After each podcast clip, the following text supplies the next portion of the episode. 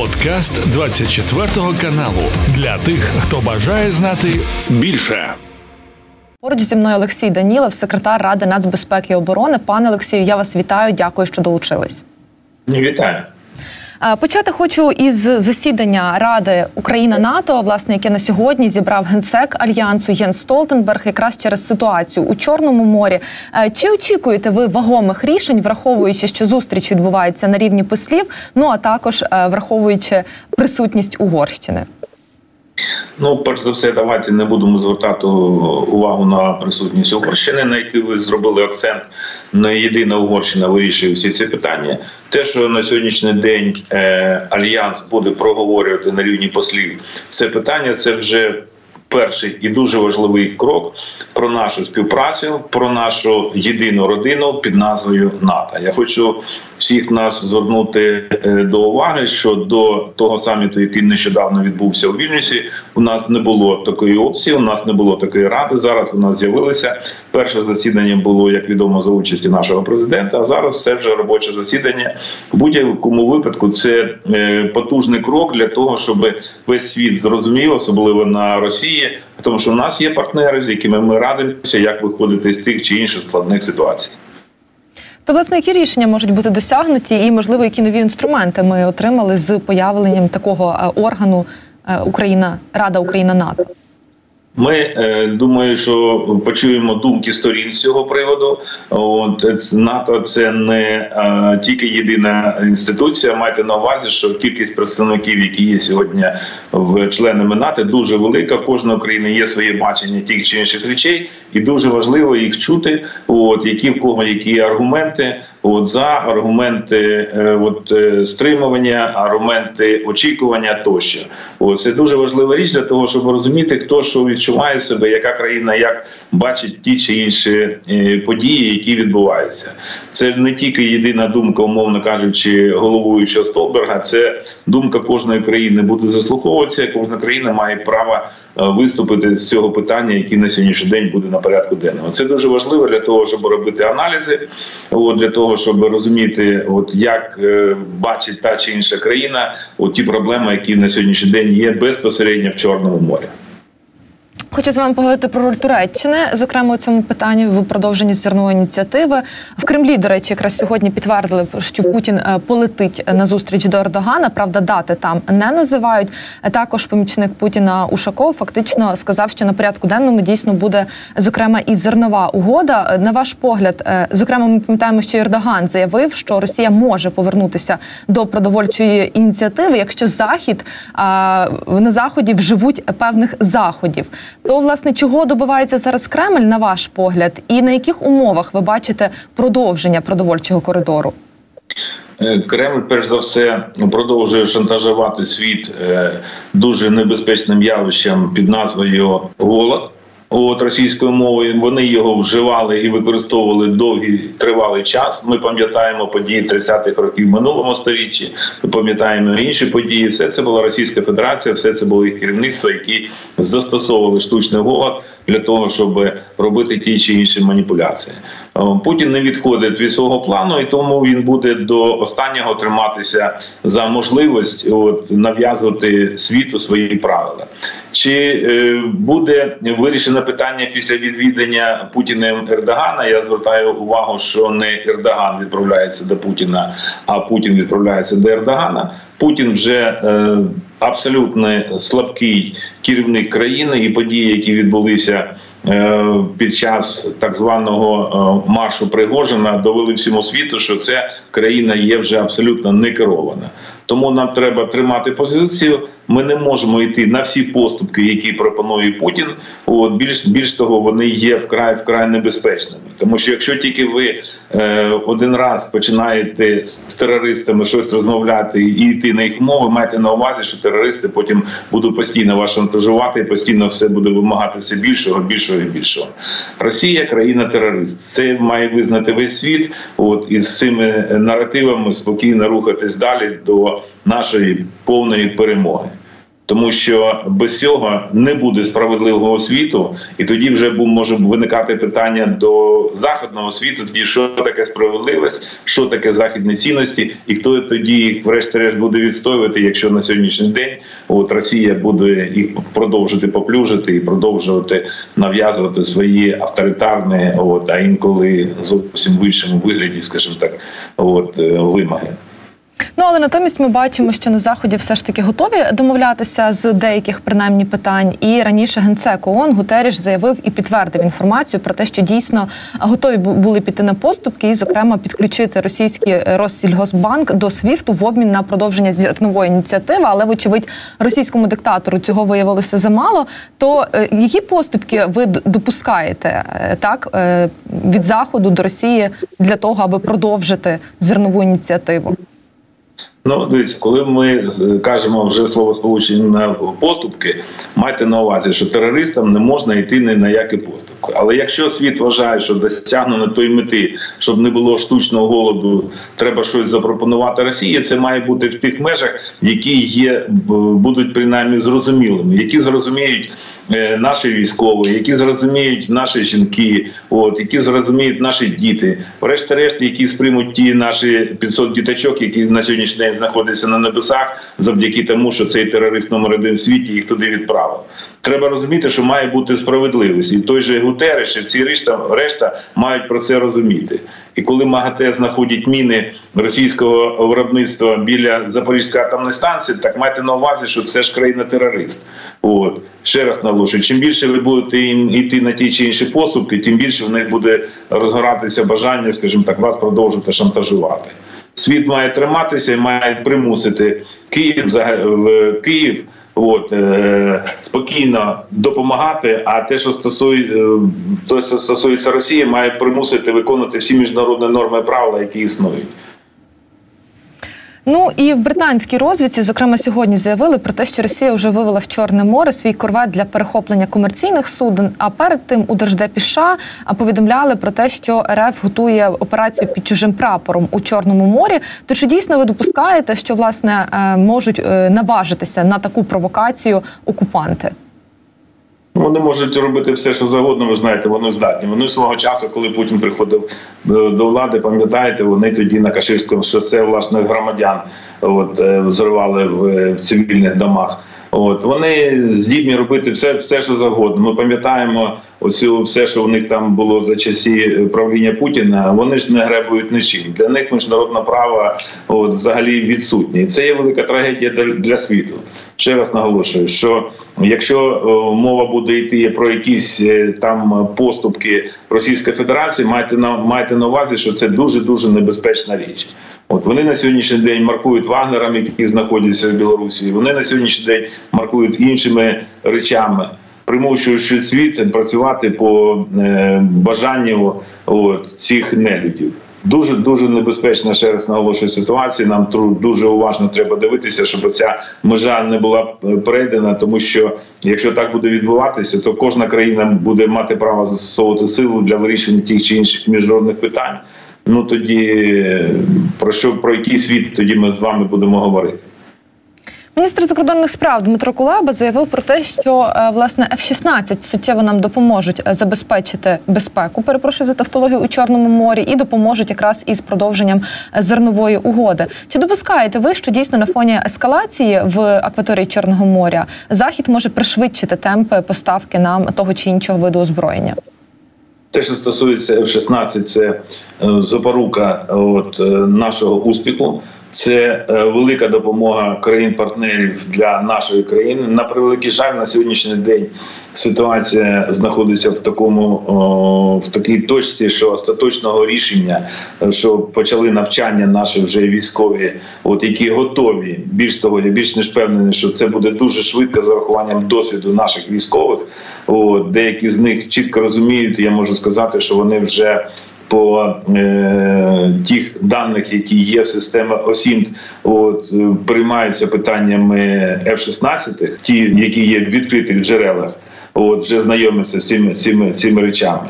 І я би дуже хотів, щоб це було максимально швидко. Але ми маємо розуміння, що це не буде завтра, на жаль, або післязавтра. Це буде певний проміжок часу. А пан міністр має рацію, що це звичайно допоможе не тільки в годі, а по багатьох інших питаннях стримувати того агресора і відправити його до себе, щоб він, врешті-решт, от відчепився від нас раз і назавжди. Е, Далі хочу з вами більше поговорити якраз про постачання нам озброєння і на що ми можемо розраховувати в довготривалій, зокрема перспективі. Wall Street Journal е, пише про те, що е, так би мовити, повільний контрнаступ наших збройних сил може поставити під сумнів продовження військової допомоги з боку Сполучених Штатів, і, зокрема, як заявив експосол США Джон Гербст, що справді легше допомагати, коли справи йдуть добре. От на ваш погляд, чи дійсно ми зараз стоїмо перед такою загрозою, що зокрема, наш основний союзник, основний партнер, Сполучені Штати, можуть знизити темпи своєї підтримки. Я не думаю, що буде знижено темпів підтримки. От е, більш того, те, що стосується контрнаступу, ще раз наголошую, це ж не художній фільм, це ж не якісь е, якісь е, образи, які є штучними там драматургією, якихось інших речах. Це ж не спектакль, це, це життя. От воно складне, воно важке, важке, і це фронт. Маємо на увазі, що якщо б у наших е, військових була спроможність просуватися швидше, то звичайно вони це робили. Вони роблять все від них е, залежно для того, щоб звільнити всі наші території. І коли хтось дає оцінки там про повільний рух, неповільний рух, я хочу зауважити, що ну абсолютно некоректні аргументи, некоректна взагалі трактовка питання. Наші військові рухаються так, як дає можливість рухатися, перш за все, супротивник, який не є слабким. Я ніколи не казав, що це якісь там, е, як дехто казав, мобіки, шмобіки, ще щось вигадали. Дивися, це збройні сили Російської Федерації, і маємо на увазі, що мають зброю, велику кількість зброї от яка лишилася ще з е, радянських часів на цій великій території. Да, вони її використовують, вони її ж підтягують із далекого сходу, звідки тільки не тягнуть. Вони так само, скажімо так, вже в на виснаженні. Але ще раз наголошую, що це дуже складна робота от, тримати і звільняти свою територію. І я не думаю, що західні партнери будуть знижувати цю допомогу. От, тоді мова йде про що? Що захід е, слабше за Росію. От, ну я в це не вірю, тому що це не може бути, тому що це зовсім інші економіки, це зовсім інші уклади життя і багато інших е, тих позитивних преференцій, які має захід по порівняно з Російською Федерацією. Росія цю війну не виграє. Перемога буде за нами і за нашими партнерами. Тим часом е, Росія нарощує зокрема темпи виробництва, в тому числі і безпілотників, які вкрай важливі у цій війні. І, зокрема, CNN пише про те, що активно Росії в цьому допомагає Іран, зокрема, створити на порядок більший арсенал безпілотників. І йдеться про будівництво заводу на території Росії, якраз за допомогою Ірану. Е, крім того, уже наша розвідка так само повідомляє про те, що Росія збільшує виробництво ланцетів. На ваш погляд, е, чи дійсно захід тут може дозволити Росії далі безперешкодно е, збільшувати виробництво, зокрема безпілотників і іншого типу озброєння? Дійсно, зараз це є виклик. От, е, Росія займається виробництвом вже безпосередньо тих безпілотників, які вона свого часу отримувала від Ірану. От і це виклик для нас. Наша розвідка доповідає майже по кожному кроку, що там відбувається, як там відбувається. На жаль, ми можемо сьогодні констатувати, що там можуть бути компоненти не тільки іранського виробництва, а й інших країн. Якщо це буде доказано, і ми будемо мати безпосередні докази цього е, цієї комплектації, ми обов'язково зробимо публічні звіти про цю роботу. Які країни є ще спонсорами, умовно кажучи, вбивства наших дітей, наших старіків, наших е, жінок жінок е, з рахуванням того, що Росія ж не гребуть вночі, вони ж не на військові цілі е, ці дрони летять. Вони летять на цивільну інфраструктуру, на цивільні дома. От, на Харків, на Одесу, на Дніпро, на інше. От Київ майже кожного дня от мають спробу атакувати. Тому все це буде максимально публічно для всього світу, щоб весь світ розумів, хто є спонсором цього тероризму. Те, що стосується е, їх виробництва, ну звичайно, за вже більше ніж 500 е, днів війни. Вони е, зрозуміли, що вони нас перемогти в такий спосіб не можуть, і тому вони роблять свої певні висновки з над тими помилками, які в них були на першому етапі. І зараз це, це більш серйозні виклики для нас, для нашої країни, для наших військових. Про іншого союзника Росії про е, Білорусь хочу далі з вами поговорити. Напередодні Лукашенко з'їздив до Ерефії, е, знову привіз там якісь карти Путіну. Е, і той, схоже, настільки захопився, що вирішив продовжити їхню зустріч е, на два дні. Але так чи інакше, білоруський диктатор погрожував, що вагнерівці, які знаходяться в на, на території його країни, можуть значить піти на Польщу. На ваш погляд, чого у такий спосіб добиваються два диктатори, використовуючи саме таку риторику зараз? По перше, маємо на увазі, що це продовження шантажу, який робить Російська Федерація по відношенню до світу. От Лукашенко в даному випадку є спільником цього процесу. Чи піде е, Вагнер на з території Білорусі на країну е, члена альянсу? От ну мені складно сказати. От це більше схоже буде на божевілля, тому що якщо буде застосована п'ята стаття, е, от статуту НАТО, то питання Білорусі, питання Росії і е, всіх тих угрупувань, які там є, може закінчитися не починаючись. От, Для чого вони це роблять? Ну таке, скажімо так, от пересмикування от, своїх сусідів, от і Польщі, і Литви. От для того, щоб бряцати, бряцкати зброєю. От ну давайте подивимося, як це це буде виглядати. От я не впевнений, що вони приймуть таке рішення. Нас турбує на сьогоднішній день перебування певної кількості вагнерівців на території Білорусі. От я думаю, що це не тільки нас турбує, я думаю, що це турбує і Путіна, тому що він е, остаточно не розуміє їх плани, і те, що відбувалося ще раз на наголошую п'ятницю, суботу, неділю, коли для них це була абсолютно несподіванка, коли весь світ побачив повну неспроможність Російської Федерації тримати виклики, от які є всередині їх країни. Я казав ще в березні, в квітні минулого року, що все це буде закінчитися озброєним протистоянням в середині садового кільця, от на території Московії. Там бандформування, які там є, будуть з допомогою важкої техніки, БТРів, танків з'ясовувати стосунки, хто буде наступний після Путіна. Ми це з вами будемо бачити. От і це буде відбуватися от найближчим найближчим часом історичним. Е, щодо вагнерівців, які тим не менш продовжують прибувати в Білорусь, е, мало реалістичним вважаєте власне похід на Польщу, який багато хто з експертів і аналітиків, е, ну і зрозуміли чому. Але, от на ваш погляд, до чого їх зараз готують тоді на території Білорусі, і для кого вони в першу чергу можуть становити загрозу? Я не виключаю, що Лукашенко може робити певну свою гру по відношенню шантажа, в тому числі Путіна.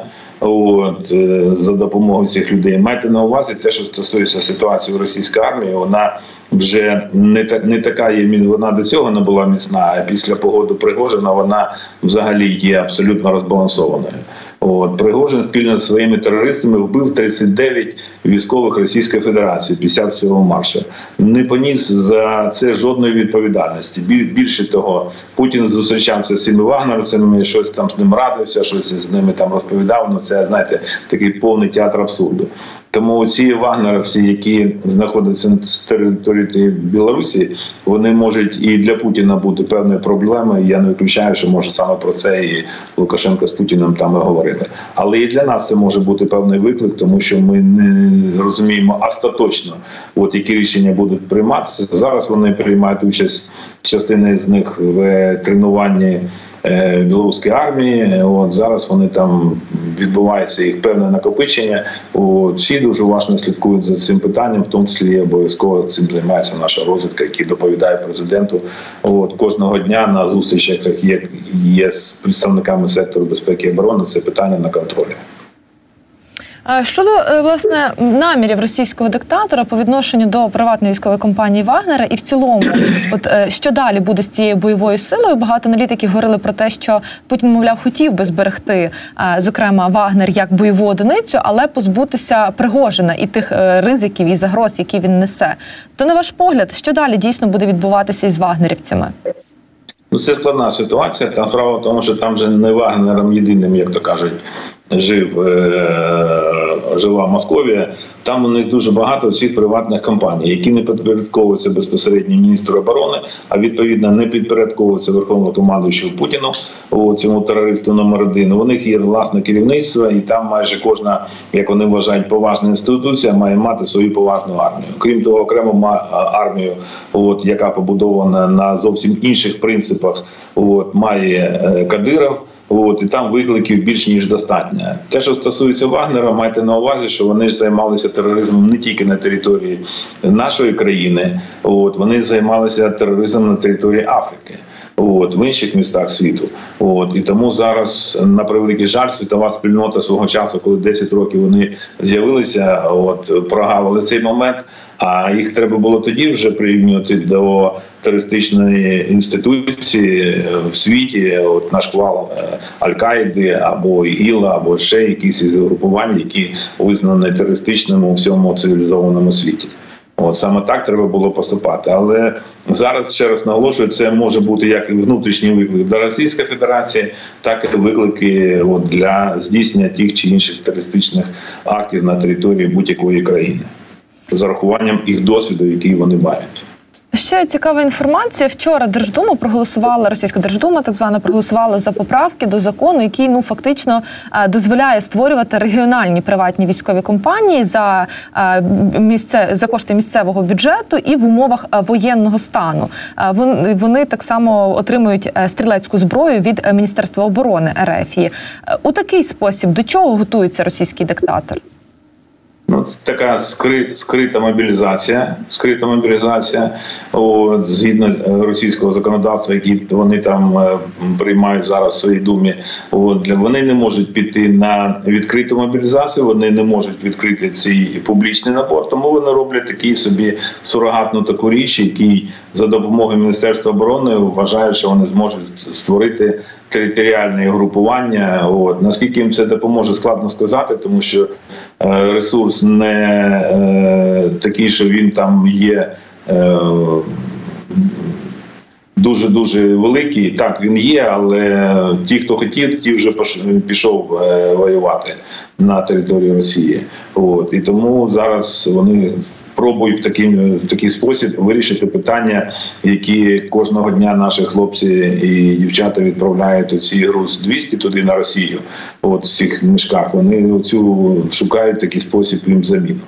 Чи багато буде бажаючих? Ну, давайте подивимося. Я думаю, що найближчим часом доповіді нашої розвідки от, дадуть нам відповіді на питання, наскільки цей закон у них буде працювати.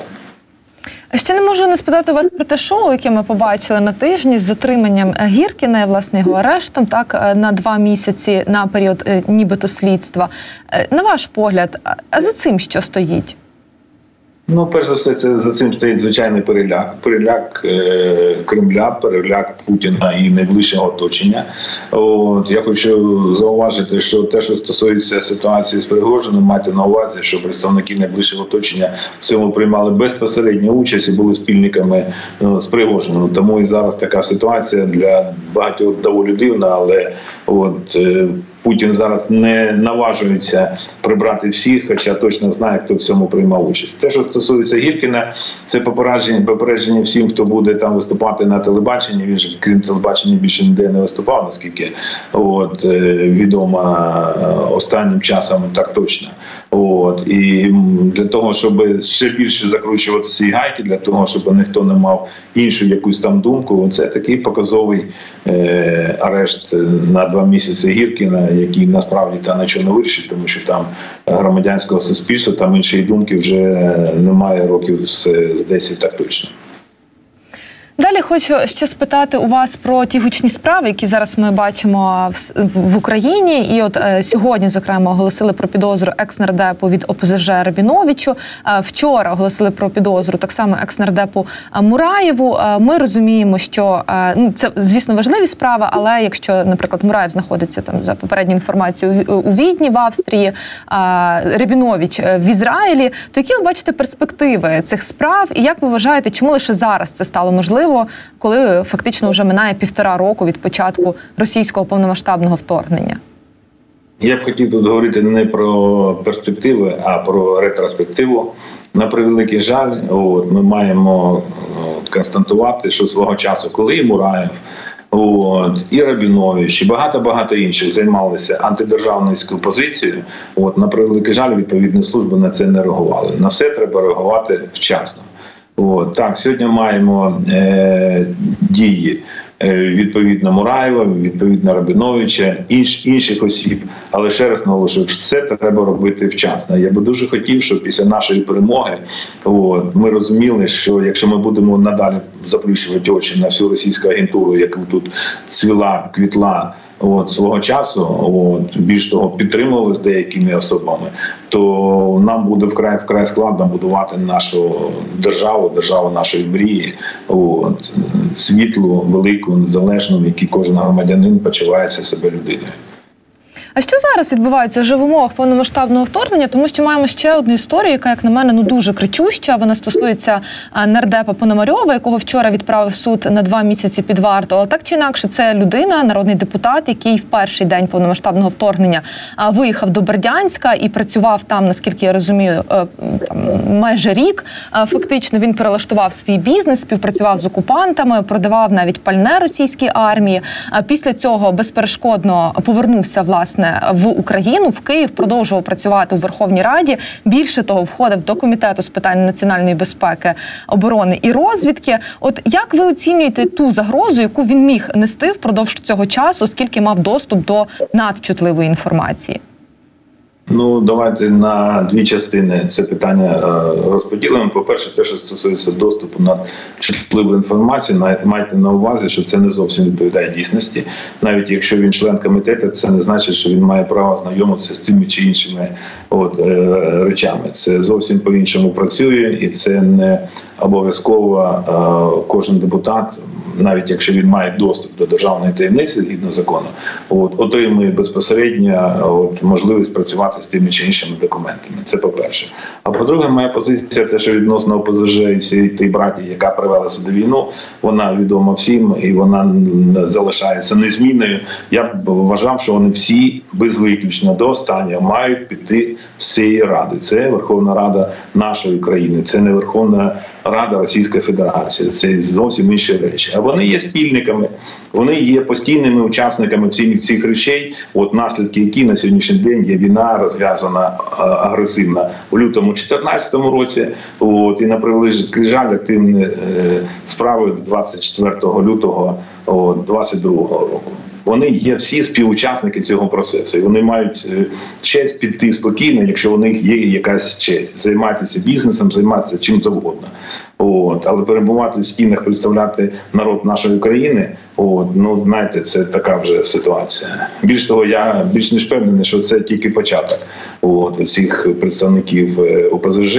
Вони не ви не можете перефарбуватися, якщо ви всередині пофарбовані. Це просто неможливо.